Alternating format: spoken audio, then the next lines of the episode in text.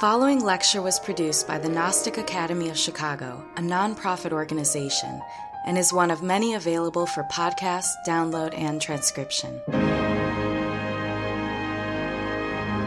You can visit chicagognosis.org to find courses, articles, scriptures, commentaries, and other valuable resources that address a wide variety of spiritual subjects, interests, and needs.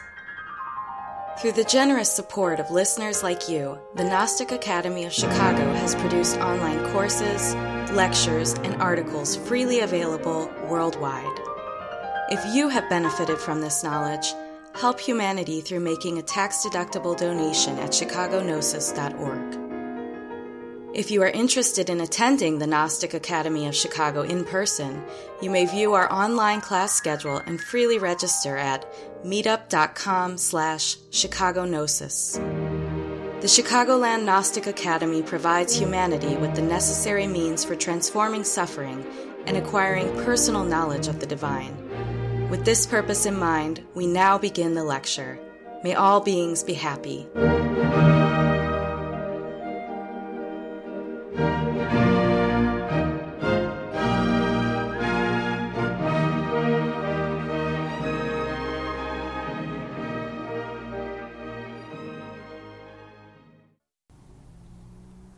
Ethics, karma, and interdependence. This is the second lecture in a course we've initiated on meditation, discussing the, the requisites as well as the necessary uh, steps we need in order to really understand how to meditate, how to uh, acquire information about any given phenomenon.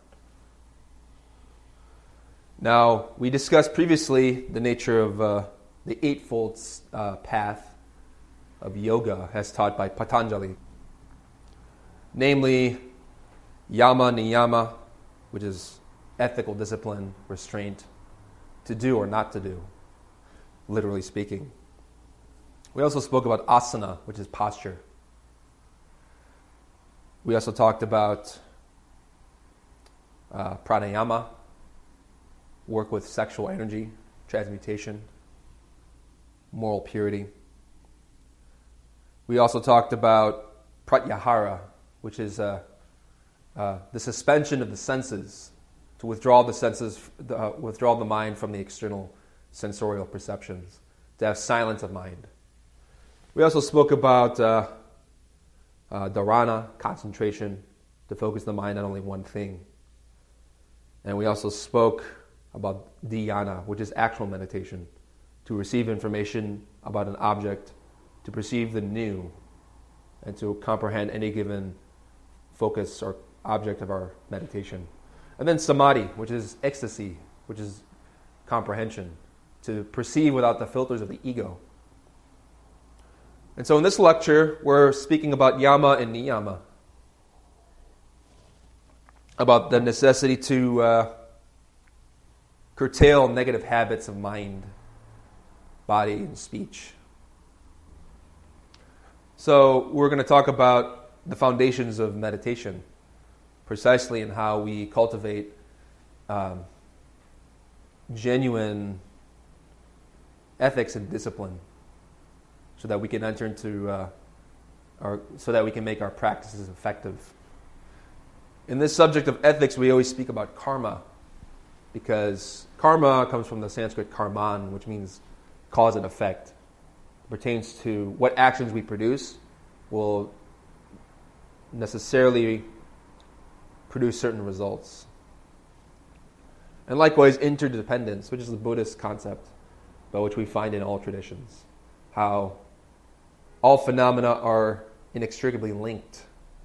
Internal states, external events constitute two dynamics about of one thing our relationship to each other, to humanity, to ourselves.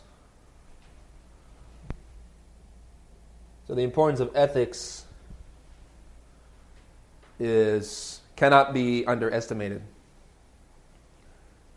For it is ethical discipline following what we call the Ten Commandments of Moshe, the Ten Meritorious Actions of Buddhism, is how we purify our mind, in which we have the stability of uh, consciousness in order to genuinely uh, enter into the higher stages. For instance, we have niyama niyama, which precede asana.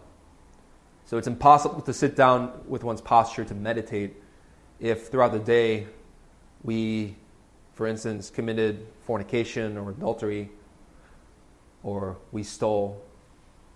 People who, uh, who commit, who have bad habits, who lack moral discipline. If they try to approach the science of meditation, they can't sit. It's impossible to sit still if we've had an argument or if we've uh, been angry in some way.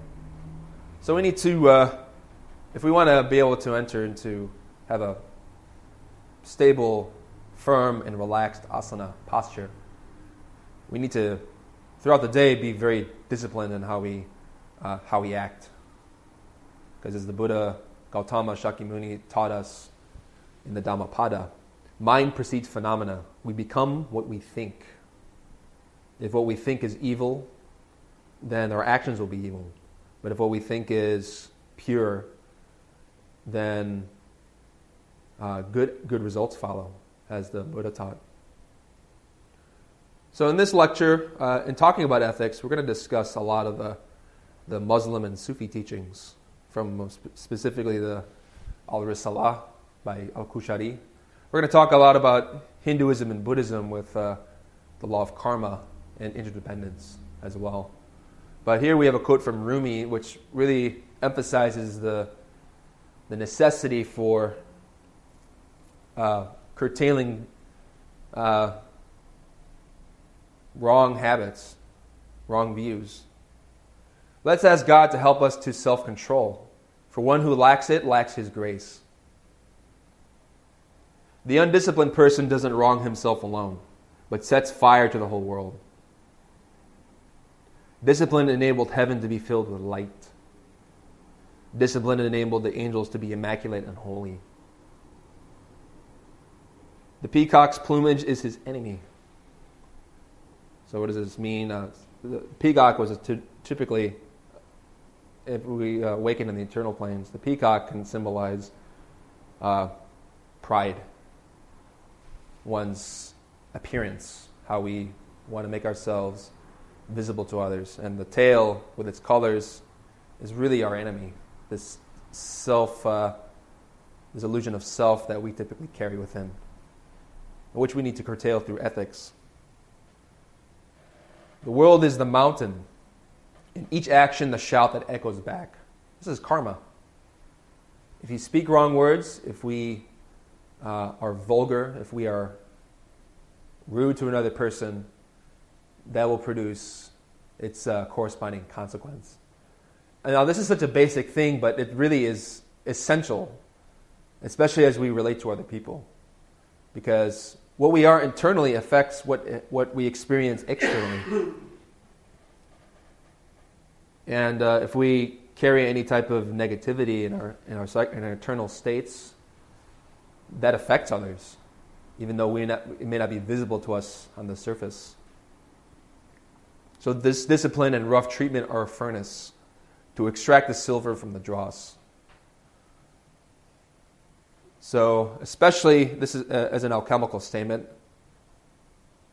discipline and rough this discipline and rough treatment are a furnace in which our psychological elements can be burned. So, particularly if we're married and working in alchemy, this is our furnace. And oftentimes, uh, what's interesting is we find rough, the word rough treatment, the words rough treatment. What does it mean, mean, the silver? The silver is a, is a metallic element representing the, the sexual energy. The lunar? The lunar forces. And so the dross is our psychological egotistical impurities, the shells that are discarded as we extract consciousness from each ego. But in order to do that, really, we need first ethics, discipline, and we need rough treatment, meaning we need to be treated badly. But this is, of course, the the difficult thing that we don't want to encounter. We, want th- we don't want people to insult us or to say harmful things or be negative. But really, when people are, do that for us, they're doing us a favor. When people are uh, condemnatory, prejudiced, this is how our egos emerge. And if we act on that defect or ego, then we, uh, as a result, make the other human being suffer. And we can, and then it's the law of the talion eye for an eye, tooth for a tooth, law of retribution. But there's a superior law that we need to develop, which is the law of mercy. And so, this is our furnace, the psychological gymnasium that Master Samael Aun speaks about so frequently.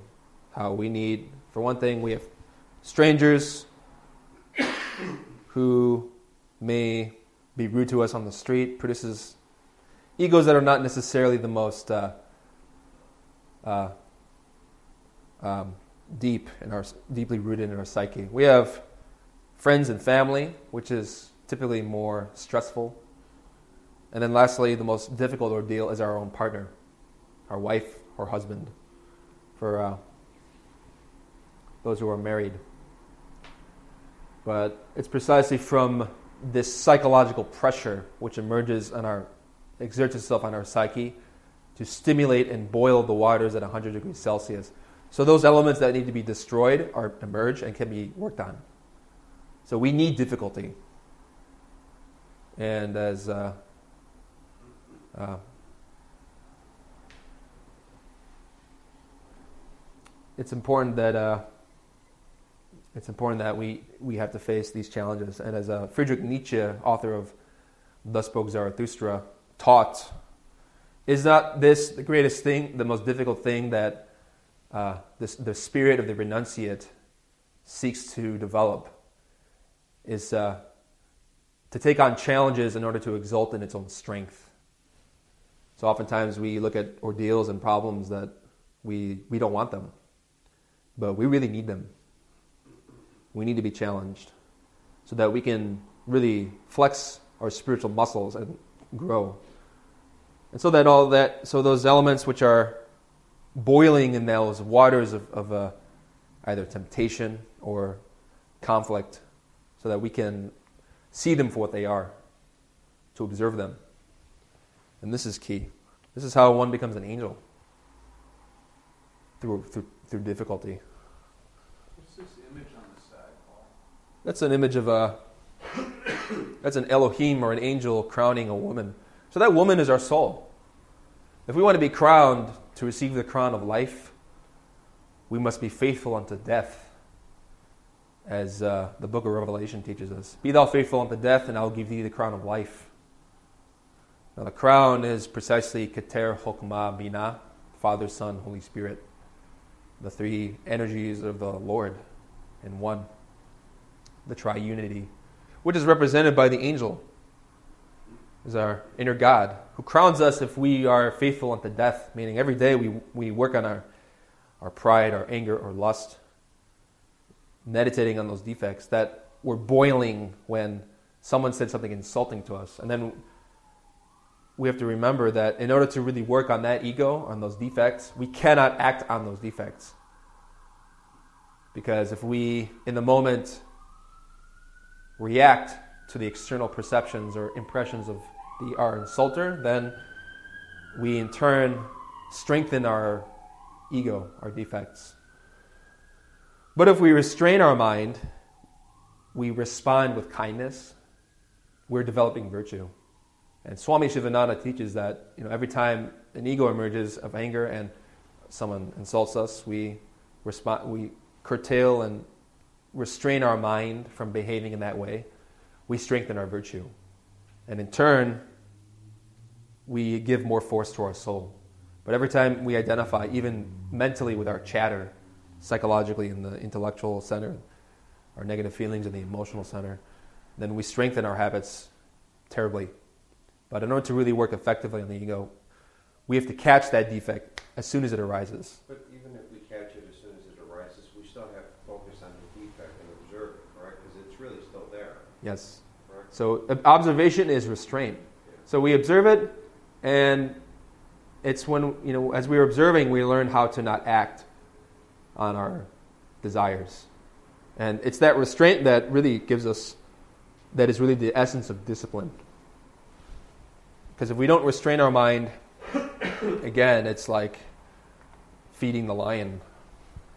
In this image, we have Sufis dancing at Sama, which is a spiritual concert.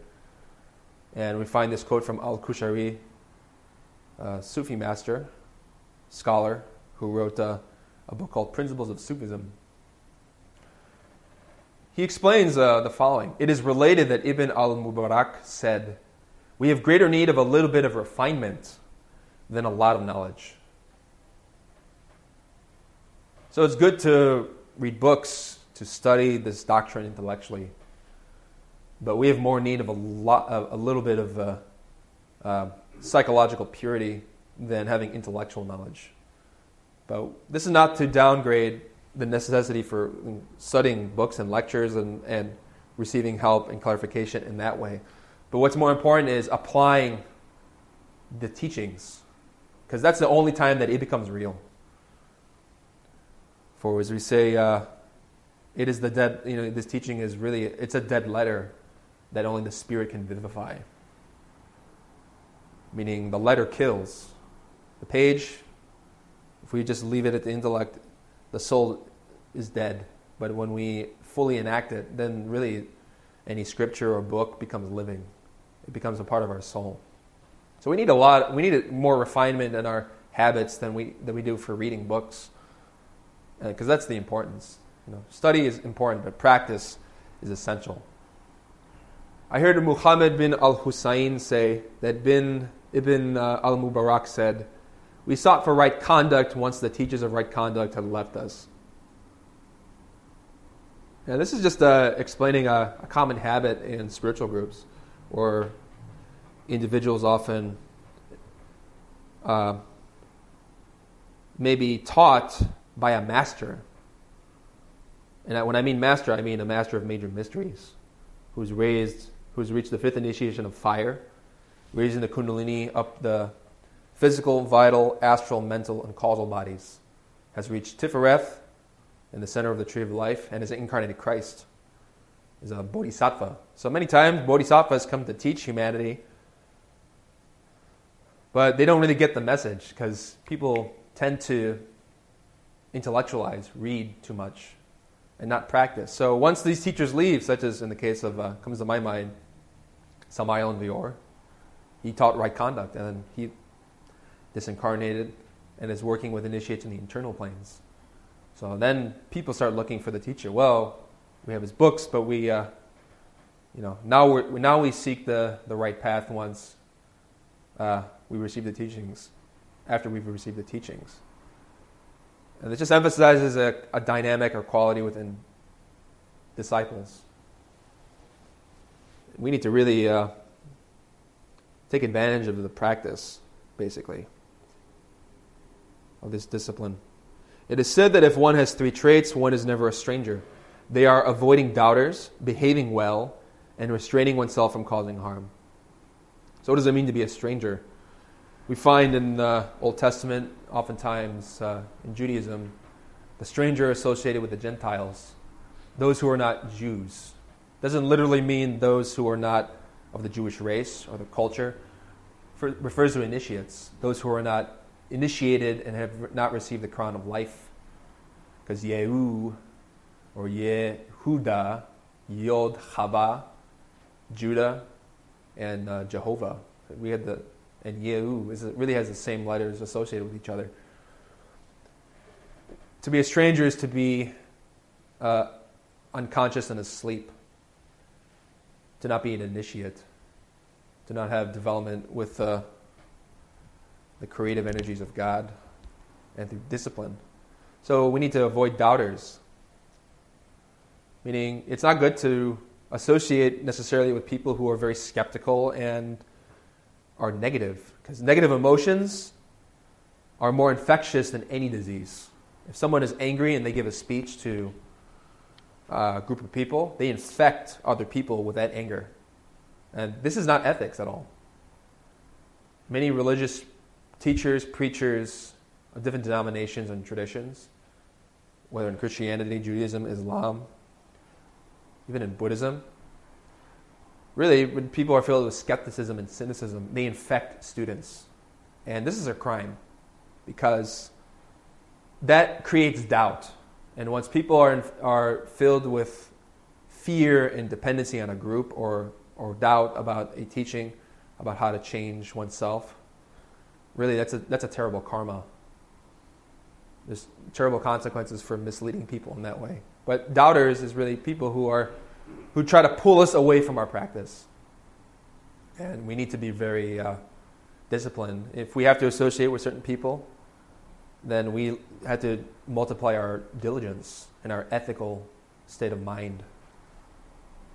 So, behaving well is necessary. And when we talk about behaving well, we're talking about, as in Buddhism, the trainings of body, speech, and mind. Or we talk about our three brains and the Gnostic doctrine. Body, which is the motor, instinctive, sexual brain, the center. We have speech, usually related to our emotions, because as Jesus taught, out of the mouth comes calumnies, murders, thefts, adulteries, fornications. It doesn't matter what you. It doesn't really matter what you consume, but really what comes out of your mouth is what he said. So, but speech relates to heart because what we have in, in, our emotional center really expresses through our, our speech. And if we are negative and evil, if we if we cultivate that in our mental states, our emotional states, when we speak degeneration, and that infects others. So, so usually when people are very negative like that, we either should avoid them and not open our doors to receiving impressions which we know will infect our heart. So part of our ethics is to be wise in our relationships and to curtail our mind. For as uh, Friedrich Nietzsche said again in Thus Spoke Zarathustra, that uh,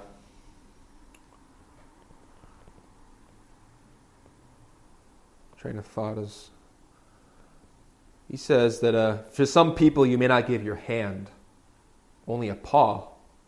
And I desire also that your paw have claws. So we need to learn how to establish boundaries with people. Being compassionate doesn't mean being a doormat where people can walk and abuse us. But compassion is really knowing how to establish boundaries for the benefit of oneself and others. And so that relates to speech because how we speak determines how we relate to other hum- human beings. And so when we work with our uh, emotional brain, we're really dominating our tongue. It's intimately related. And then mind, which is our intellectual center. And so, uh, you know, we always, in Buddhism, we talk about avoiding the sins of body, which is fornication, uh, it, engaging in using intoxicants or drugs, alcohol, etc. And likewise, uh, for the abuse of the heart, we talk about restraining anger, pride, resentment, calumny, envy. And likewise, with the intellect, we seek to avoid wrong views. Specifically, we're talking in Buddhist doctrine. And I'm having a and this is our this is really the center of our problem with how we negotiate our internal realities with the external world is that we typically have mistaken views about who we are as a psyche. And the only way to do that is to observe. Because every ego, every defect has its own viewpoint, its own thoughts, its own ideologies, its own sentiments, its own ways of acting. But in order to behave well, we need to understand what in us is mistaken in our perceptions. And the only way to do that is to separate your psyche from the ego and to observe it. And then restraining oneself from causing harm, which is do, even if you feel consumed with passion or lust or anger, to restrain yourself and to not engage in that habit. Because the more we give into it, the less, the less energy we have for our work. But the more we restrain our mind, the greater strength we have. This is an image of Swami Sivananda, who's a great resurrected master, meditating on a, a leopard, I believe. So, uh, this image, I'm not sure when, the, when in his life this was taken, but obviously uh, he was an, adept who had no ego. He fully eliminated his defects, which is symbolized by meditating and with a with this beautiful smile on his face over this dead skin of an animal. The animal is our ego. So with ethical discipline, ethical discipline, one controls, one annihilates those defects, and one like Shiva can meditate and show co- that he is he or she has conquered one's animality. And so Swami Sivananda gave very practical and essential points in his books, which we study. He says in the book Concentration and Meditation about the need for ethics. Some foolish, impatient students take to concentration practice. This is preliminary concentration, not real meditation yet, without in any manner undergoing any preliminary training in ethics. So, just to step back and emphasize concentration is to focus on one object, such as a mantra or a visualization, an object, without thinking about other things. Meditation is when we are really extracting information about what we are concentrating on. So they're different. But in order to have real concentration, we need to really be ethical. Meaning, don't fornicate, don't drink, don't steal, don't commit adultery, don't indulge in anger, lust, pride. This is a serious blunder, meaning those who don't really develop ethics before entering into concentration. Ethical perfection is a matter of paramount importance. Concentration without purity of mind is of no avail. There are some occultists who have concentration, but they do not have good character. That is the reason why they do not make any progress in the spiritual line. Now, uh, there's a saying, and we're going to talk a little bit about Islam. How uh, how basically uh, there was a Sufi master that was con- uh, approached by a student who told him, "So and so can fly. So and so can walk on the water and the air." And then the Sufi master said, "Well, does he follow the Quran?" And the answer, of course, was an obvious no. So he says, "Shun that man. Don't don't have anything to do with him." Because those who have powers and abilities and concentration can do so also through the ego. They strengthen. So the difference is, in terms of our ethical discipline, we seek to curtail the habits of our defects, our mind. But a black magician takes those egos, such as anger, and concentrates that force through that anger. And so they have a lot of concentration as well, but within that anger, and it's con- so it's conditioned. The type of ethics we seek to cultivate is by extracting our free consciousness. So there's no filter, no conditioning. It's liberated. But uh, that's really the meaning of ethics. But many people develop powers in their ego because they keep strengthening the shell, the conditioning, which has them act and perceiving in that subjective way. Here we find an image of a Sufi meditating. And uh, in order to explain this, the necessity for ethics in terms of our how we practice, as well as uh, the importance of having experience in uh, being um, being uh, experienced and uh, developing cognizance. In, uh, in Islam, we talk about Sharia, Sharia law, which in the Middle East is associated typically as the culture and customs of Muslims. But that's not the Sharia that we're talking about. In this case, we're talking about ethical discipline. Don't fornicate, don't lie, don't, don't, don't indulge in anger, etc. We call this the divine law, meaning, or uh, as we say in Hebrew, the Torah, or in Sanskrit, Dharma. It's the instruction that teaches us how to die in our errors and to be reborn in our being. Time, they changed that law. It became a. It became a, literally the the part of the really a, a cultural thing rather than uh, a conscious uh, teaching. So Sharia is really the foundation of of uh, how we practice, and just using the Arabic terms, but in Hebrew we call it uh, Torah, the law. So we have uh, in Sufism we call three, uh, four stages actually. We have Sharia, which is uh, the basic law or instruction how to be disciplined in meditation. Tariqah, which is the path, meaning it literally means a path in the desert, meaning how we walk the path, how we practice. Then we have Hakika, which is tr- Haq, al Haq, is what some, a Sufi master by the name of Ibn Hussein Mansur al Hallaj said, I, uh, An al Haq, I am the truth. Haq means truth. It's God. And uh, anyone who uh, has no ego and can manifest their, the truth within themselves, like Sivananda did, or uh, al Hallaj. And so, Hakika is the truth, the way, the path, the way of knowledge. Marifa, uh, or uh, Marifa actually more accurately is knowledge, excuse me, but Hakika is truth. And Marifa really is the same thing, the two aspects of the same higher teaching. Hakika and Marifa is gnosis in Greek, direct perception of divinity. So the divine law, the divine law commands one to the duty of servanthood. The way, the inner reality, is the contemplation of divine lordship. So, this excerpt really emphasizes how if we want to have internal experiences, we need to have to follow the law. And again, I don't mean terrestrial laws, but I mean the laws pertaining to the development of the consciousness, the laws of initiation. So, the path, the way, the inner reality is contemplation of divine lordship. Contemplation, we're going to revisit this term. In Arabic is mushahida which is where we get the, the Muslim declaration of faith, the Shahida, which we'll elaborate on. But contemplation is meditation. So the way the inner reality is when we're meditating and speaking with our God face to face. Outward religious practice not confirmed by inner reality is not acceptable. Inner reality not anchored by outward religious practice is not acceptable.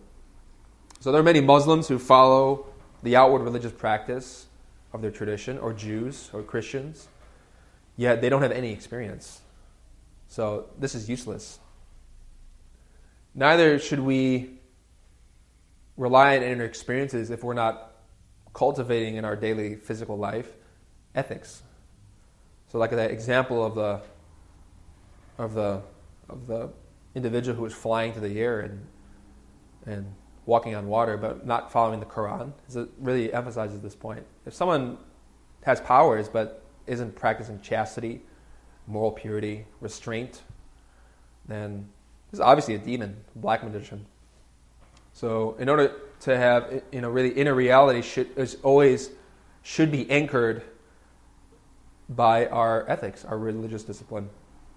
Divine law brings obligation upon the creation while the way is founded upon the free action of the real. So, again, when we talk about how the divine law brings obligation upon the creation, really, when, when the Muslims talk about, in the Quran talks about the creation, it's referring to the tree of life, the ten sephiroth of Kabbalah. So, the divine law brings obligation upon us. We're the bottom of the tree of life, but the law requires us that if we want to enter into the superior dimensions, we need to follow the laws that pertain to those higher worlds. So it's our obligation to do so. Or as uh, Gurdjieff taught in uh, his teachings, the duty Partkdolg, uh, the Partkdolg duty of the being, meaning the necessity of how, in order for God to know Himself, to do, acquire cognizance, He develops the tree of life descends as energy down into different modalities of matter, consciousness, energy, until reaching our physicality, so that we can follow those laws and return inward and upward to the source with knowledge to acquire so God can know himself through us because the soul is like a mirror which can reflect the image of God inside. And so the divine law is the obligation upon us to follow those superior laws while the way is founded upon the free action of the real. So often in these studies, we talk about the absolute,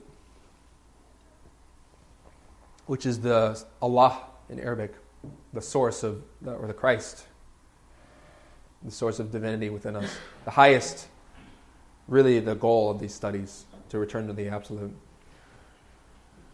the emptiness, Ein, Ein Sof, Ein Sof Or. And we often talk about the absolute as the great reality of life, free in its movement. So there's, there's always movement involved in, in uh, returning to that pristine abstract joy of, of consciousness, which is pure liberation without vehicles of any kind. So the way is that we re- really comprehend the absolute and that we follow the, the Torah, the Sharia, the Quran, the law. The divine laws that you serve Him, the ways that you see Him. So in the beginning, we don't see God, typically. But we seek to serve Him through tra- transforming our daily life into something pure. But the way is that you see Him. So in the beginning, we feel a, we feel longing and intuition and a hunch about, how, about the need to practice and to change certain habits in our daily life. So we are serving God in that way whenever we restrain our mind from doing harmful things and then trying to create peace and harmony with others. This is how we serve God. Karma yoga. But to take that a step further, we need to perceive God, meaning directly. So the way is that we are actually communicating with our inner being so that He will direct us further. So in the beginning, we serve, we're, we're blind, we don't see anything, but we sense a presence in our heart that we follow and that we want to develop. But to really enter into the path, we need to perceive God directly. So the beginning, we serve Him, but through the way, by walking this, this entering into this path of the Bodhisattva, we have to see God. The divine law is doing what you have been ordered to do. Hakika is bearing witness to what he has determined and ordained, hidden and revealed. So to bear witness, uh, the Muslims talk about how they pronounce uh, La ilaha Allah, ilah Allah, Muhammadun Rasul Allah.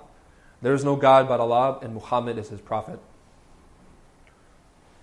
But if you look at the word to bearing witness, it's uh, shahida in Arabic. Really, if you add the, if you, uh, you could also say is mushahida, which means contemplation, to see. So to really bear witness as a Muslim is to have spoken with our God face to face, like Prophet Muhammad did.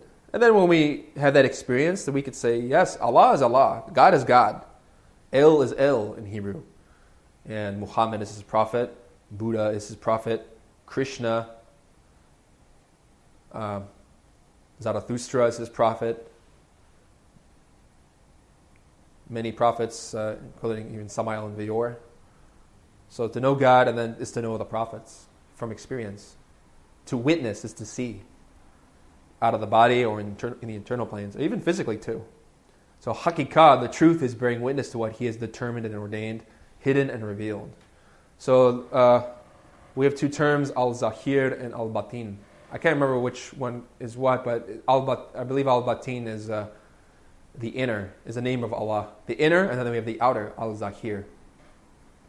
Or it might be the other way around, but al-zahir and al-batin refer to names of Allah, the inner and the outer. Because God is inside, but also outside. And we know in Islam that uh, Allah has 99 names, which relates to Kabbalah. But the hidden and the revealed pertains to internal states, external events. So we have to understand the relationship. I heard Abu Ali al Daqqaq say that God saying in the opening chapter of Al Quran, which is uh, Al Fatiha, Iyaka nabudu, you we worship. So the, Abu Ali al Daqqaq said that this preserves the outward practice, the divine law. Ayaka nasta'in, to you we return for help, establishes the inner reality, the way. So, in one of the seven lines of the opening of the Quran, it says, uh, You do we worship and you do we turn for help. So, the fact that you do we worship refers to our ethical discipline, working with the divine law. It's efforts that we make to worship God. So, really, when, to worship our divinity means that we don't act on any egotistical impulse within us. So that's the, that's the requisite. We have to do that first if we want to receive grace which is to you we turn for help. So, in accordance with our ethics, we worship thee, Lord. But then to you we turn for help, meaning we, we want you to help give me an experience in the astral plane, in the mental plane, in the causal world, in nirvana, in the world of Hokmah, the Christ, the Absolute, even. So there's two things there. First, we have to practice, and then we have to be patient in order to receive those experiences. So, divine law, Sharia, is practice. The ethics, Hakika, is the experience we get by following our discipline. Know that religious obligation is a spiritual reality and that it was made necessary by His command. And spiritual reality as well is a religious obligation, and that the realizations of Him were also made necessary by His command. And, you know, the thing is, I know many people in this tradition, different groups I've been associated with, who do a lot of practices, but for some reason, because they don't really work with their consciousness, they don't have experiences. But at the same time, I know many others who develop their practice and with co- comprehension and cognizance, and they have many experiences. So it's an obligation to develop practice and to and also to have experiences. They're interconnected.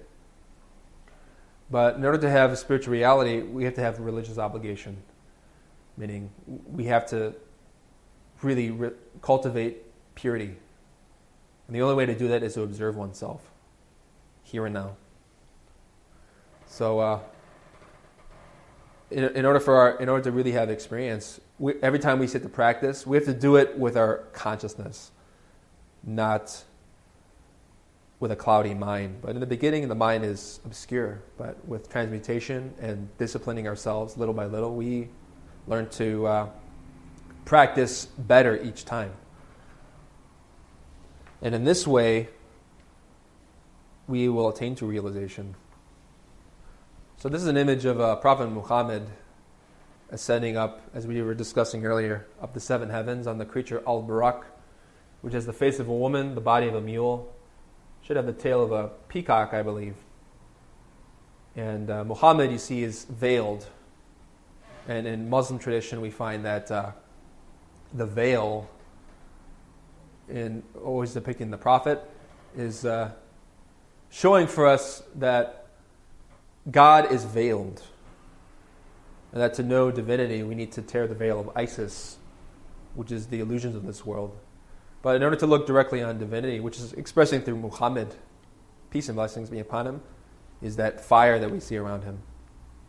So we need to tear the veil of our, of our false perception so that we can bear witness of Allah, shahida. Because a real Muslim is a really, or a real Gnostic, a real practitioner, is somebody who's experienced God and is cultivating that every day and knows divinity very well directly. So he emphasizes this again. This scripture, Al Risalah, principles of Sufism, really teach us the importance of developing ethics. God Almighty and glorious has said, "The sight of the prophet of the time of his ascension, Al Miraj, the night journey to uh, from Mecca to Jerusalem, and then Jerusalem up the tree of life, the seven heavens, did not deviate nor overstep the bounds." Surah 53, verse 17. This is said to mean he maintained the conduct proper to the divine presence. So when we talk about uh, ethics, it's important to realize that ethics has when we uh, if we self-realize or if we come to know God, our ethical discipline doesn't end there. Because ethics is restraining the mind from producing causing harm. Even if we have a lunar, even if we have a solar mind, so we often talk about these studies how we need to create a solar mental body, a, so, a Christic mind, but still, it's a it's even though it's a vehicle of God, it's a it's a material vehicle which can make mistakes if we identify with it and not choose to reflect the inner image of our being. So even resurrected masters need ethics. They have no ego, but they are like Muhammad, knowing God. But even their mind can take them away from the path. Which is why uh, we say that even angels fall can fall. The reason why they why there are fallen masters is because they lacked ethics. So don't think that uh, that by eliminating your ego, then you're done with ethics. This is something faithfulness to God is really eternal, to not back away from that. But that's for resurrected masters. The Most High also said, Save yourselves and your families from the fire. Surah 66, verse 6. Interesting that we find how one needs to save oneself from the fire. We find the number 666. Six, Arcanum 6 of the Tarot relates to the three brains. Again, the indecision, we taught, say, being tempted between good and evil, the virgin and the whore. That represents the ego. According to the commentary of Ibn Abbas, this means teach them the stipulations of the divine law and refine behavior. Ali bin Ahmad al Ahwazi informed us from Aisha, who is uh, the wife of the Prophet Muhammad, that the Prophet said, The child owes it to its parents to make good his name, his upbringing, and his education and conduct. It is related that Sa'id ibn al Musayyib said, Whoever does not know what is right, what rights God Almighty and glorious has over him, and has not been educated in his command and prohibition, is cut off from right behavior. So, right behavior is knowing, understanding our relationship to our innermost, our being. We can read about ethics, but really, it's this is about our connection, what we learn from God. We cannot learn ethics from any book, but really from the book of our life, fundamentally. But study is important so that we are inspired and then we learn, you know, things that we should do. But the actual doing is knowing what rights God Almighty has over us. Allah, our being, the Christ. It is reported that the Prophet said, God Almighty and glorious has educated me in refined behavior and made good my education. The essence of adab, the most beautiful and fitting, refined behavior, is the gathering together of all good traits or virtues, which every time we annihilate an ego, our, our Divine Mother annihilates an ego, we develop a virtue in its stead. The adib, the refined person, is he in whom all are gathered in all these good characteristics. From this is taken the word maduba, banquet, a name for the coming together of such people. So, we often talk about in these studies uh, receiving ordeals in the physical but also the internal planes. If, for instance, you conquer an ordeal in, of the four elements, we talk about ordeals of fire, earth, water, and air, which are given to us by the angels. We could, if we conquer those ordeals, then we receive feasts, banquets, celebrations in the astral plane with the, the cherubim, the angels who appear like children. So again, the ordeals of fire relate to criticism if we're slandered and provoked. Water, which is uh, working with uh, facing difficult circumstances in life, swimming against the current of uh, challenges. Earth, which is when such as financial troubles or difficulties, like a mountain, are closing in on oneself. And then air, which relates to the mind. So fire with the heart, water with sex, um, air with the mind, and the earth related to the body. So ordeals relate to these elements, manifest as these elements. But when you conquer ordeals, then you uh, have a banquet in, internally, a maduba, with a group of refined people, which are angels, like Rumi taught. Really, uh, right conduct created the angels, basically. I heard Abu Ali al Daqqaq say, through his obedience, the servant attains to paradise. Through refined conduct and obedience, he attains to God. I also heard him say, I saw someone who, during the prescribed prayer before God, wanted to stretch his hand to his nose and remove something that was in it. His hand was seized. So, when we practice, we really we, sh- we shouldn't move our body, our asana, our posture, is what it's teaching, and that we don't uh, obstruct our practice with bad habits such as that it was mentioned. But really, it pertains to how we concentrate. When we sit to meditate and practice, we shouldn't move our body, we shouldn't do other things, we shouldn't think about other things. Now, again, emphasizing the nature of the divine law, the ethical discipline. We talk about the, the doctrine of unity which in Islam is Tawheed. So again, this is the saying that Allah is Allah, God is one. Whereas the Jews say in their Shema, when they uh, pray in the synagogues, they close their eyes. They say Shema Yisrael Adonai Eloheinu Adonai Echad, which means, uh, Hear, O Israel, the Lord thy God, the Lord is one. But really, the trans- they, they, they say Adonai in the terms of, in, in the replacement of the word Yod Chava, because they feel that it's too sacred to pronounce. So they close their eyes, meaning like the veil of Muhammad. They don't look directly at God, showing subservience and obedience. Hear, O Israel, Yod is our God, Yod is one. So again, we talk about in Kabbalah how God is a tri- triunity Father, Son, Holy Spirit, which is one light, which is Allah, emanating, emanating from the Ein Sof, which is Allah. So different aspects of manifestations of that one light. So this is a very important scripture, this teaching from uh, Al-Risalah.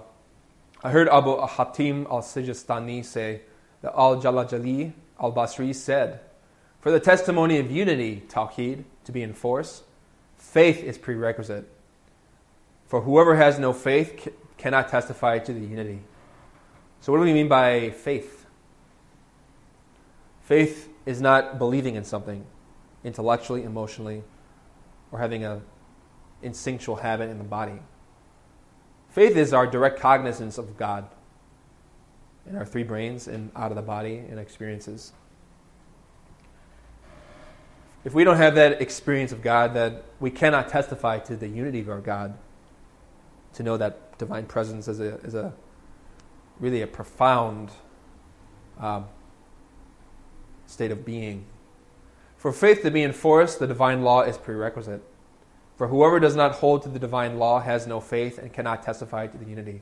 So somebody who has no ethical discipline cannot know God. Uh, and this is sad to see in spiritual groups where people are infected with pride and anger and resentment and they gossip, they lie, they speak badly about others. And as the Apostle James said, it's really the tongue which produces all the suffering in the world.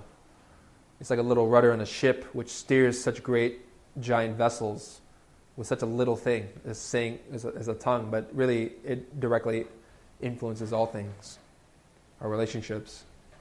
But those who don't follow the, the path of ethics cannot have faith. Meaning, those who fornicate cannot have faith. Those who steal, who lie, who commit adultery, even if not physically, but in the mind, it means that we don't have faith. But the more we work on those defects, then we know God. For the divine law to be in force, refined conduct is prerequisite. For whoever has not refined his conduct cannot hold the divine law, has no faith, and cannot testify to the unity. Ibn Atta said, Adab, refined behavior, is to hold fast to the commendable things.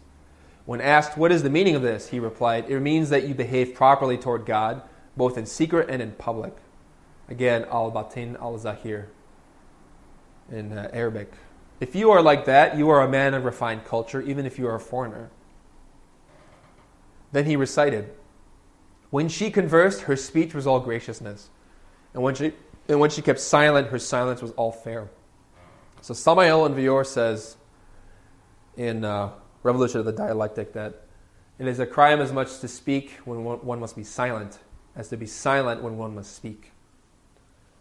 Same teaching.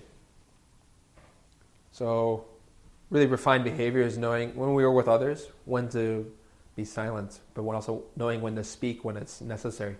We know this through intuition, following our heart, and being mindful of uh, the commandments that were given to us for uh, refining our behavior.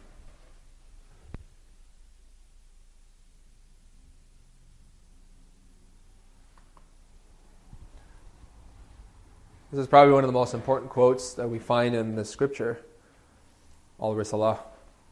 Al Jurai said that whoever does not establish awe of duty in vigilance in his relationship to God will not arrive at disclosure of the unseen or contemplation, mushahida, of the divine. What does it mean, awe of duty? meaning to feel that reverence when we sit to meditate. That we know we have a we have a sense of fear and not egotistical fear, but a sense of longing and uh, and yearning for God that inspires us to practice every day. So to have awe of duty is to really establish a, a, a regimen of practice and to have reverence for that and to maintain it. Vigilance is self observation, to not sleep as a psyche, but to observe our relationship to ourselves, to others, and to our being. For whoever does not do this will not arrive at disclosure of the unseen, meaning to tear the veil as that Prophet Muhammad wears, that Isis wears. Nor will we have contemplation, mushahida, of the divine, meaning to, to, to, meaning to bear witness, of the shahida. Because uh, it's one of the pillars of Islam. I should have explained that earlier. We have five pillars in Islam. One of them is the declaration of faith called the shahida, which Muslims, they traditionally, they say, you know, Allah is Allah and Muhammad is his prophet. And then supposedly they enter into Islam and that they are part of the tradition. That's not the meaning here. The meaning is to know God in a samadhi without any perception or fil- uh, filters to our perception. Free consciousness, no ego present. So that is mushahida, to bear witness.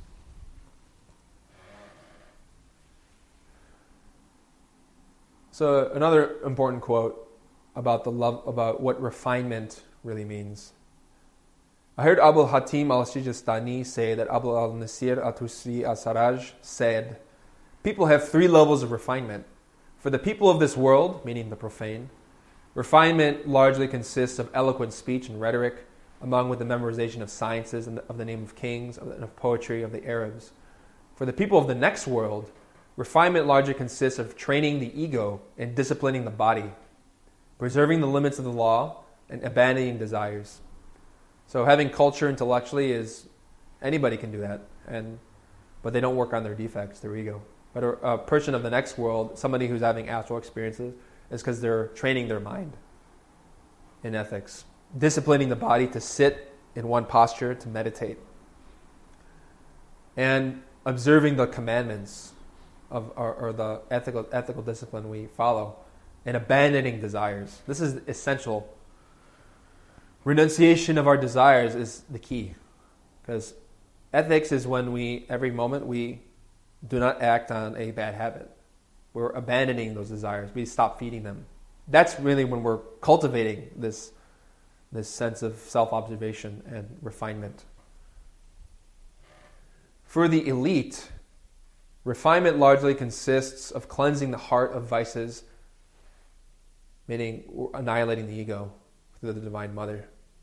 Guarding inner secrets, meaning if we have astral experiences, we don't necessarily uh, share with the whole world, but keep it typically to ourselves. Sometimes it's good to talk and discuss and share things if we have questions, but really the most sacred experiences we should not talk about.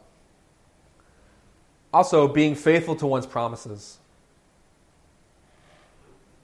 And uh, we find that you know, really to be faithful with our promises mean, ref, ref, uh, refers to uh, having a continuity of purpose. And if you've read revolutionary psychology, you find that the Master Samael talks about the need for continuity of purpose. Because we have thousands of egos, which all have different wills, ideas, which are take us in different directions. But in order to become one unity, tawheed, the, to express the unity of our God, we need to take that multiplicity and destroy those vices. But also, we need to, uh, that's, that's what it means to be faithful to one's promises. We promise to our God we will serve Him and her. But those who are not faithful to their promises are those who identify their defects. And we call these we call a being um, in Arabic that is split between God above and really our, our demons below is a hasna musin. Arabic term for a, a being with a split personality, which is all of us. We have God above in ourselves, but here we are in the physical plane as a demon. We're split. So we need to be have faith to our being so that we, we can eliminate our imperfections and unite with God. And then one is not a, one isn't split anymore between heaven and hell. And that what it mean, that's what it means to be faithful to our promise, to our being, to the mission that our God has to change. Also, protecting the present. For the elite, refinement logic consists of cleansing the heart of vices, guarding inner secrets, being faithful to one's promises, protecting the present. Means to be vigilant here and now, and never to abandon self observation. Not turning aside in thought along with um, refined behavior in the stations of the search.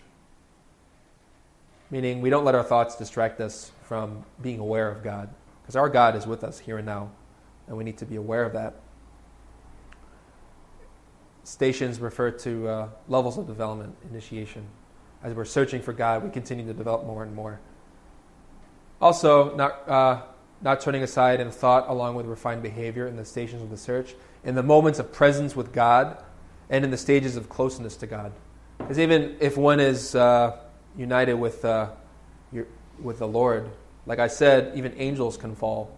So we need to, if we're at that level, they have to still be ethical and to not identify with their own mind, but to become one with the abstract deity, the, the universal mind or the consciousness, which we can only verify really and understand through experience. So, uh, in terms of karma, we talk about four principles. All this has to do with, all, all this talk about ethics pertains to karma.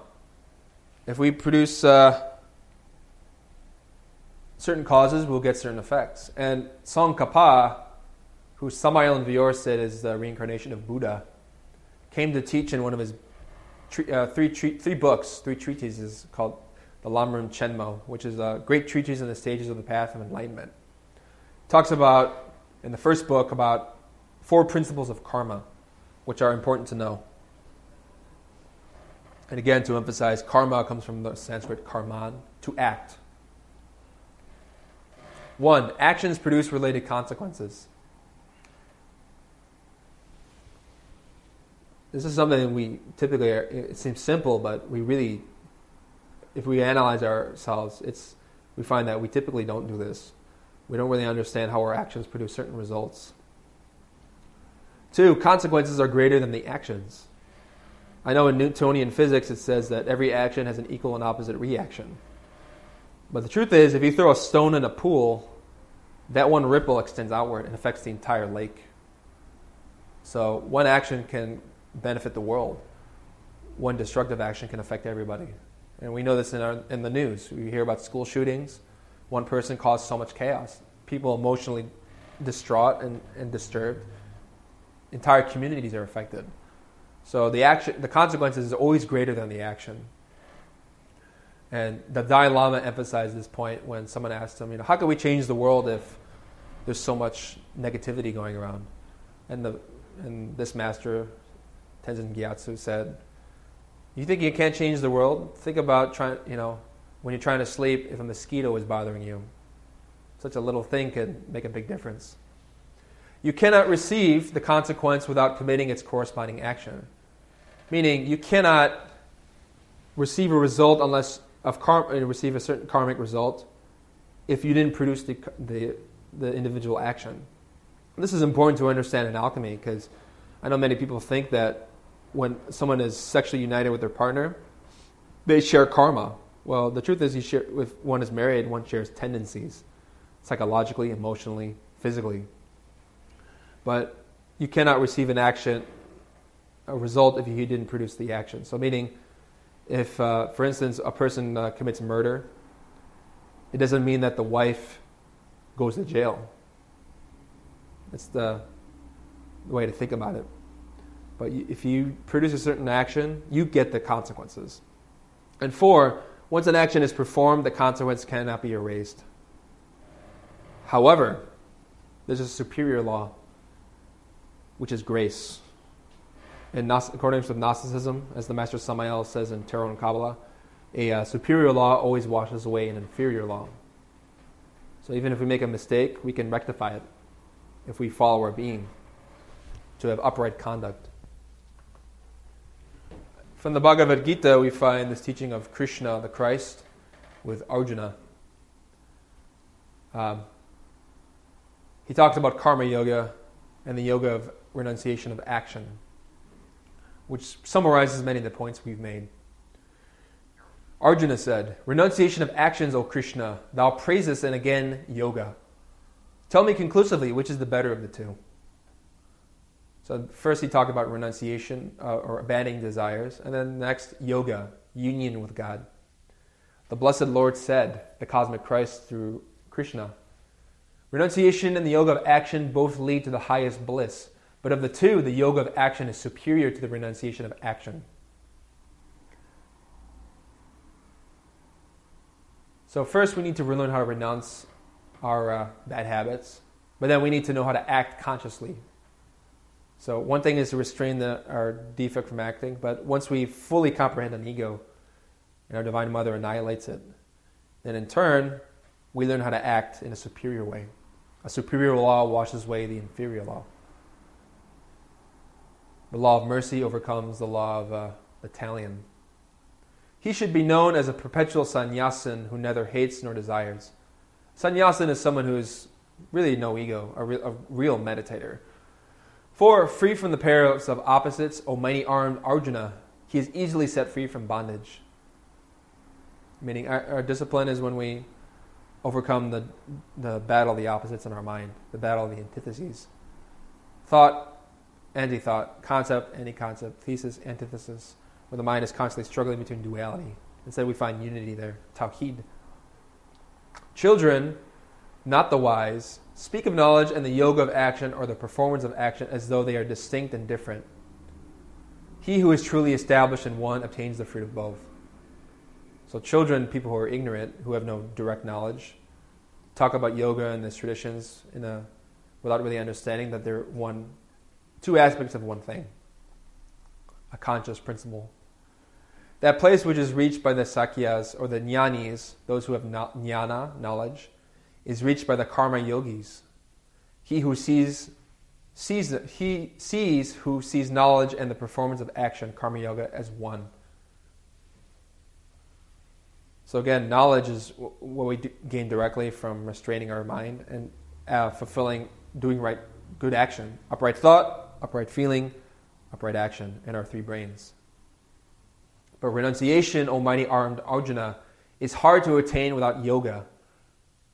The yoga, the yoga harmonized sage proceeds quickly to Brahman, the absolute, which is Christ. Again, another name for Allah, Brahman, he who is devoted to the path of action, whose mind is quite pure, who has conquered the self, the ego, who has subdued his senses through pratyahara, attaining silence of mind, and who has realized his self as the self in all beings, the innermost Atman, the, uh, our inner God, as the God within all others. Through acting, he is not tainted. So when we learn how to act, we, we in a conscious way, first restraining the mind and then acting through the virtues we develop, we in turn uh, we in turn uh, learn to see God within all beings, and we don't commit sin, and we don't acquire negative consequences. So, like the lotus flower that emerges from the swamp is pure, is not affected by the muddiness of the waters. Same thing with our life. Our soul should blossom like a flower above the filthiness of our mind until, uh, and every time we act consciously, we don't acquire negative consequences. Just wondering, I, I had read in one of the books that sometimes when we look at these images, the blue skin is because they're from a, a, different planet. Yeah, there was a mentioning of the blue race in uh, different traditions um, speci- specifically within a book called Gazing at the Mystery by Samael Aun Weor. But the fact that Krishna is blue, blue, I mean, at least in this next image, we find three colors blue, yellow, and red. Blue relates to the Father, yellow relates to the Son, the Christ, and red is the Holy Spirit. So Krishna is embodying, is really the three primary forces above Father, Son, and Holy Spirit. But to say, you know, there is a race of blue men mentioned in. Uh, by Samael Aun Weor is, is true. But really, the deeper meaning is that blue relates to the Father, Keter. So this is Keter Hokmah Binah with Arjuna on the battlefield of the Mahabharata, the Bhagavad Gita, with uh, Arjuna, which is Tifereth, the human soul, our willpower. I do nothing at all. Thus will the harmonized knower of truth think, seeing, hearing, touching, smelling, eating, going, sleeping, breathing. We have to feel that we are not uh, doing anything from our ego, to not act with desire, but to let our God act through us. And it's in, in this case, one's actions come from the being. So, in a sense, one does nothing but the will of the Lord. Speaking, letting go, seizing, opening, and closing the eyes, convinced that the senses are move among the sense objects. He who performs actions offering them to Brahman and abandoning attachment is not tainted by sin as a lotus leaf by water. Yogis, having abandoned attachment, perform actions only by the body, mind, intellect, and also by the senses for the purification of the self. Here, intellect really should be buddhi. They translate it as intellect, which we think of as a, the intellectual brain, the mind. Really, intellect in, in Sanskrit is a common translation for buddhi. Buddhi is the divine soul, consciousness, Geburah.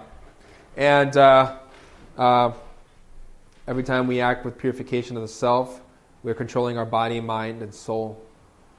The united one, the well poised or the harmonized, having abandoned the fruit of action, attains to the eternal peace. The non-united only, only the, the non-united only, the unsteady or the imbalanced, impelled by desire and attached to the fruit, is bound. So the non-united, uh, those who are steady and unbalanced, are identified with ego, desire. Mentally renouncing all actions and self-controlled, the embodied one rests happily in the nine-gated city, neither acting nor causing others, body and senses, to act. Again, nine-gated relates to the nine superior Sephiroth, refers to the human being.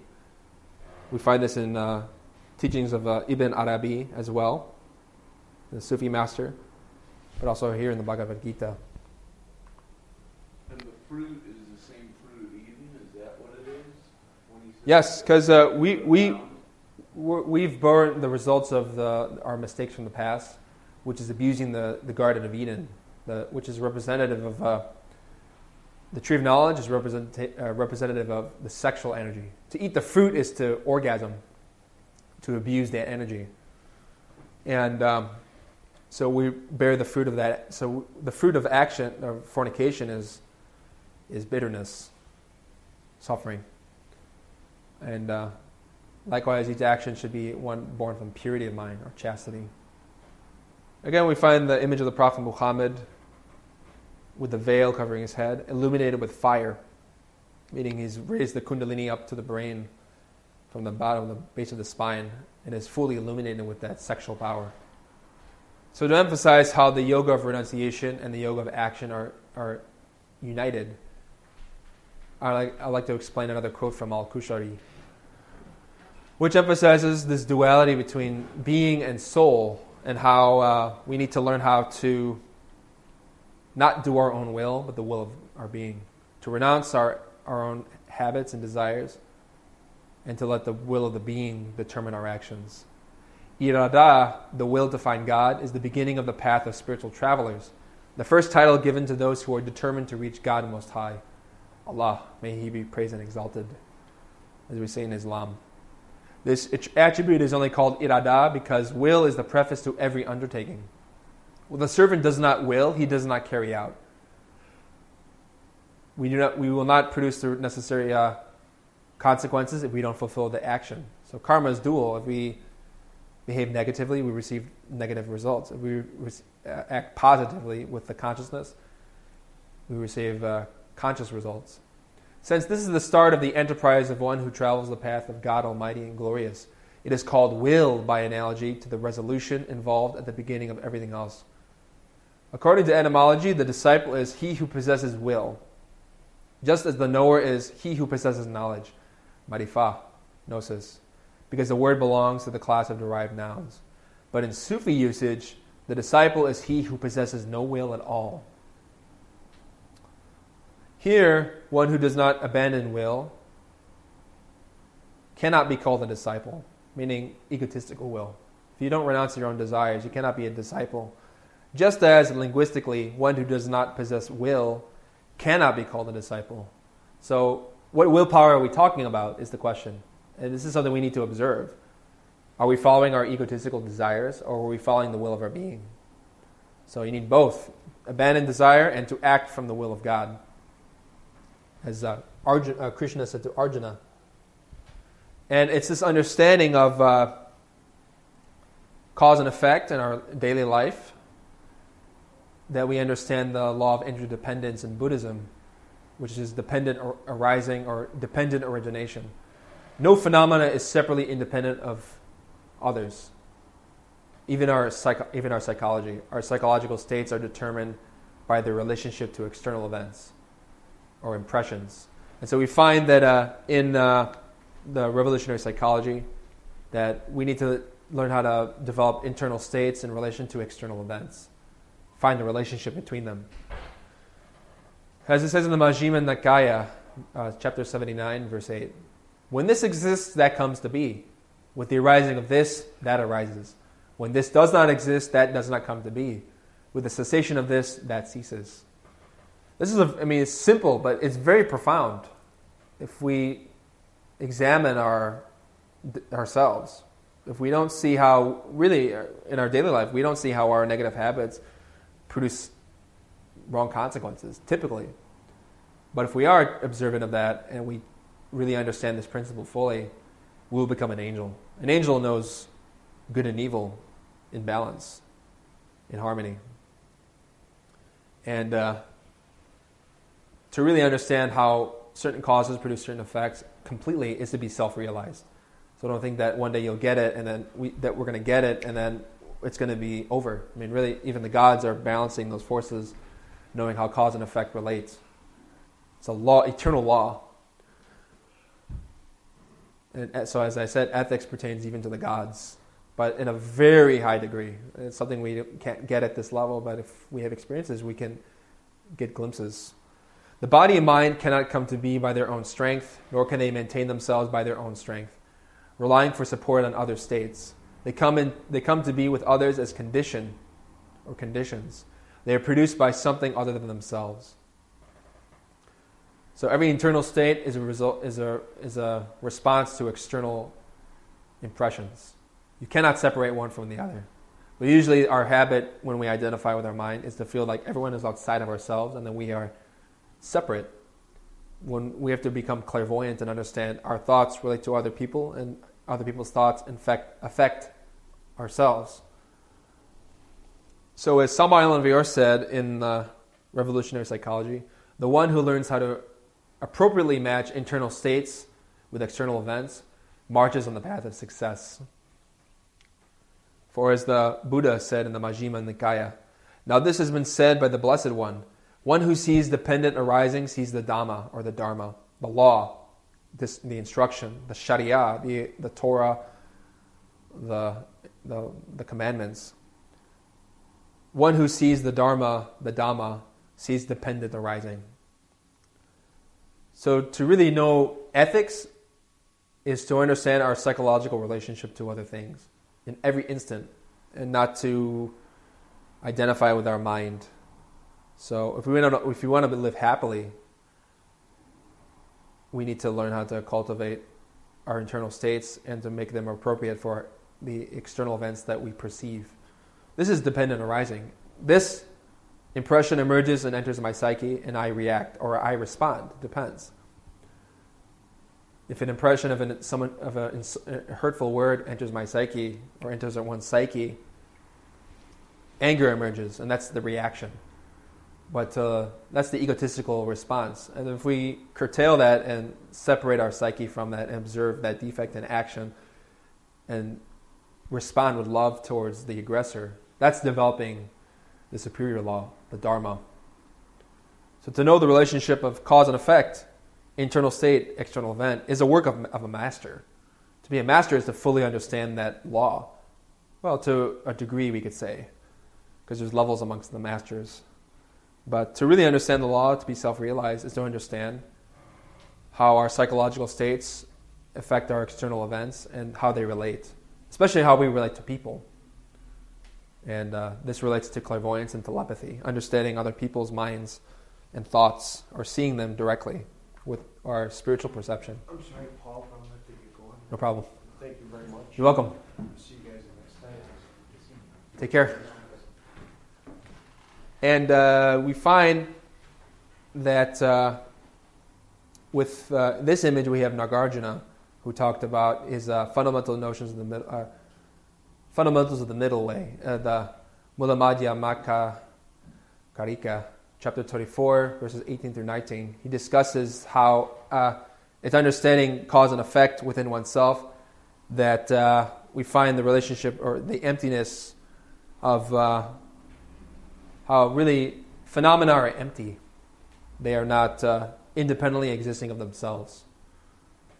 And so when we understand how our internal states are related to external events, and we develop uh, conscious states through ethics, we find that we are in turn um, understanding how egotistical desires are really empty.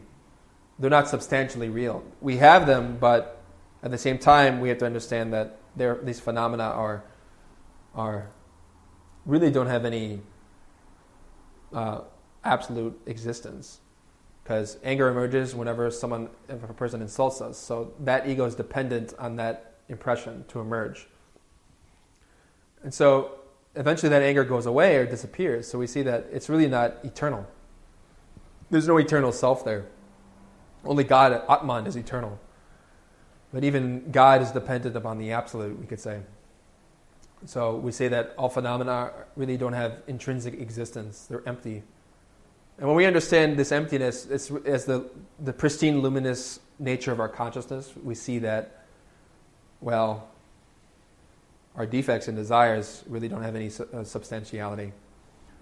That which arises dependently, we explain as emptiness. This emptiness is dependent designation. Just this is the middle way cause and effect. And ethics is how we understand emptiness. How, which is God. God is empty of form, does not depend on anything. Or the Christ does not depend on anything. But is luminous light, intelligence, perception without filters. But to understand how certain actions produce certain results is the work of dependent origination. Because there is no phenomena that is not depend- that is not dependently arisen, there is no phenomenon that is not empty. So impressions are impermanent; they come and go. They're not stable, and it's by understanding how the instability of our internal states to external events is how we develop comprehension, which is emptiness, cognizance, not a nihilism an abstract negation of one's existence, but a type of comprehension and, and perception which is free of conditioning of mind, free of uh, obstruction. So, lastly, Swami Sivananda in this uh, slide, he explains the following advice that I want to relay to you. Do not imagine that you are a great initiate and that you will only have to sit in meditation and enter into samadhi. You will have a terrible downfall. Even after years of practice, you will find that you have not progressed an inch forward because there are deep within you lurking desires and cravings which are far beyond your reach. Be humble. Make a searching analysis of your heart and mind. Even if you are really a first class aspirant, think you are an aspirant of the lowest class and practice the Eightfold Steps Yama, Niyama, Asana, Pranayama, Pratyahara, Dharana, Dhyana, Samadhi. The more time you spend in the first steps, Yama, Niyama, ethics, the less will be the time needed to attain perfection in meditation. Because in order to understand Christ, which is empty of form, we need to have ethical discipline, as we've been mentioning. It is a preparation that takes very long, but do not wait for perfection in ethics in order to take the higher practices of the path. Try to get established in ethics and at the same time practice the other steps, such as concentration, pranayama, uh, maintaining a relaxed posture, etc. The two steps must go hand in hand then success will be rapid. Something to think about in terms of uh, our uh, understanding of our own discipline. Any questions? I couldn't agree more with that last statement because that's kind of how I feel. It's like, you know, I'm not, I'm not a saint, but I just gotta keep on building up my practice. And as uh, Rumi taught, he said that uh, he said, uh, small perfection, small. Uh, actually, Michelangelo said, small trifles make perfection, but perfection is only trifle. So little by, and Rumi says, you know, if we were able to get up for 40 mornings and the 40 mornings to practice, that will contribute to our growing wholeness as a psyche in development, as a, like an embryo that is of a child that is giving form. So little by little, we develop the soul. With patience, possess ye your souls, as Jesus taught. And uh, the way that we develop ourselves patient, patiently is with our discipline, ethics, working, restraining our mind, and then meditating, combining the two. So don't wait for perfection and ethics in order to practice, but go hand in hand together.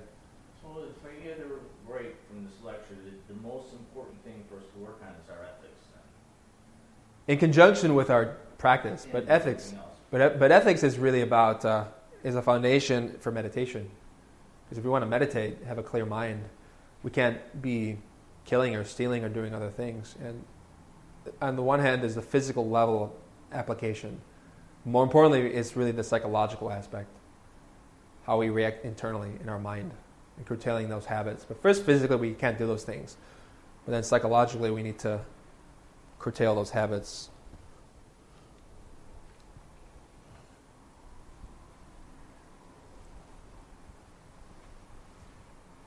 Comments or questions? It was good. I kind of needed it. You're welcome. So, I did have a question about the four principles of karma. The third one, which was that the consequence cannot be received by anyone who is not taking the action. Yes. Does that mean the consequ- the consequence of the karma? Because an action can have consequences that extend to other people, Right. other than the person who's committing the action. For instance, yeah. if- For instance, if you're married, um, if your wife commits murder, you don't go to jail. She does. Right, but your wife might suffer the pain of you leaving her Exactly. point. So everything's is a- that, is that a karma that she acquired in some other way, or is that just collateral damage? No, it's it's it's part of her. It's part of the consequences of her actions. Okay. And so, you know, every, that shows that everything is related. Nothing is separate. But in terms of receiving such as an illness or disease or punishment as a result of acting wrong, no one else can receive that but a person who is who deserves it. You know, who who uh, committed those wrong actions. So uh, the law is a law, but and uh, as we say in this teaching, the law is always fulfilled because. Um, um, because uh, you know the you know in order to receive something you have, you have to do the action So the consequence and the action are interdependent as well. yes Okay. and so understanding the relationship of right action wrong action is understanding karma Right. and understanding how phenomena are really empty in and of themselves and when you have to uh, understand the connections between things especially our internal states and external events mostly. And that's how we act well. We stop behaving in mistaken ways. Again this is the work of self-observation. And that's the,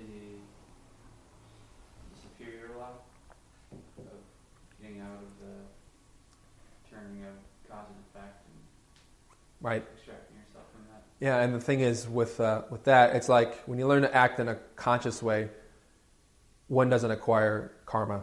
One doesn't. One, if you don't sin, you you won't receive. You won't be blemished. You won't receive bad actions. But like the lotus that hovers above the the waters, as Krishna said in the Bhagavad Gita. So not, yeah, and that, and that's the thing. We have to bear that patiently. But you know, we bear it. We're patient. We we are disciplined, and we don't. We work on those elements that need to be disintegrated. And then uh, we pay our debts and in turn purify our mind. And that's really the purpose of karma. Is if we receive certain challenges in our life, it's because if we're being chased, we're going to receive that karma in a objective way, in a different way than someone who is fornicating, because. But even the masters suffer greatly, right? And they at a higher level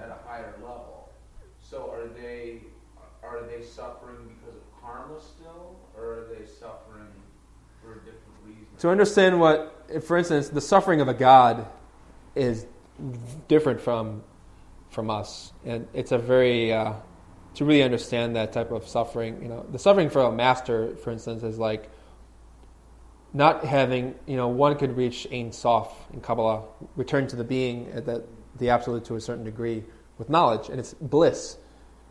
But at the same time, uh, even angels have to balance their uh, karmic transactions at a very high level, which is, you know, in order to gain the right to enter into Ein, the absolute.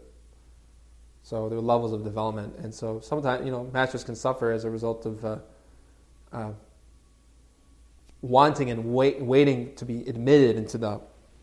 So their bliss is interdependent on their suffering.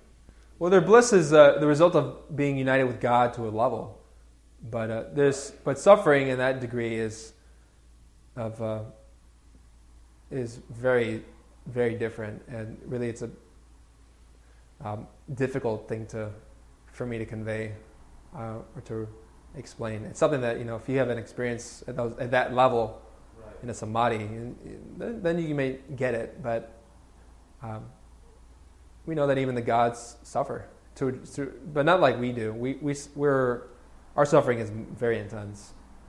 But for, for an Elohim, like someone like the Lord Abrahamento who went through that trial. right? But he fully, but he, he, he, he gave that of himself, right? That wasn't karma for him. That was him No. willingly walking into suffering to be resurrected, right? and to give an example for what we need to do. But he's, he fully conquered suffering. He is a being that went beyond the law and is an inhabitant of the highest divinity. So he's absolutely perfect. So other, he's teaching other masters how to reach that degree known as a paramartha satya. Paramartha means absolute cognizance, and uh, satya is the essence. So someone who has full knowledge of many infinites. And an infinite is a collection of billions of galaxies. So Abrahamento is a really a rare being. But you know, there's degrees among masters, and there's degree you know among initiates, in accordance to the level of knowledge. And some masters suffer because they want more knowledge, even if they're perfect to a degree. So it's a subtle thing, but their suffering is is uh, very different from ours, and very difficult to comprehend unless we really have a samadhi at that, that level and see what it's like to be at that degree of consciousness. So you have no more comments. Is there also a type of, kind of like what, what Alex is saying, but a type of suffering that the high masters will do kind of like for humanity, kind of, kind of to like on our behalf, I guess, like maybe Yeah, it's suffering it's suffering to it's suffering for a master to, uh, you know, uh, for instance, you know, you have if you ever read a scripture, we're going to do a course on the voice of the silence. Uh, at the end of that scripture, it talks about how when one self realizes, one becomes another brick in the guardian wall, which is a wall. Each brick is a master that composes this, the army of the, the angels that really work to help humanity. And it's a path of suffering, really, but bliss. Because after many eternities of helping humanity and suffering for their benefit, to help them to self realize, they will eventually gain the right to enter into the absolute. And um,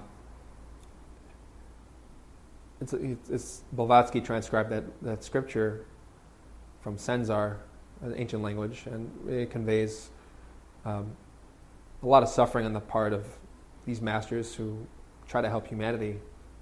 And uh, eventually they'll gain the right after serving for many cosmic days. You know, if they self-realize, um, they will eventually. They keep working and manifesting materially and physically, and as well, or internally, to help others attain this state of the angels. But then, you know, that that's the path. But that's the path of an angel, to in order to enter the absolute. So, an angel is a self-realized master, but may not have the right to enter into the the Ain, which is where the a being like Abrahamento, Jesus, entered. So he's a Paramartha Satya. He's a, he's above an angel. So there's hierarchies, but those beings like angels they suffer because you know, they're serving and serving, but humanity is ignorant. So um, they serve many humanities a, for different cosmic eras. But eventually, will gain the right. If they if they don't let themselves fall, they'll eventually have the right to enter the, the absolute. But the problem is, many of them fall because they are tempted, and that's why they lose. So ethics again is not doesn't finish when you annihilate your ego because even if you have no ego, you can get tempted to uh, do wrong things because the mind is there. It's not lunar mind, but solar mind. It's a different thing. But To know the difference, we have to really have that body inside and to really know what it's like and meditate and have the experience.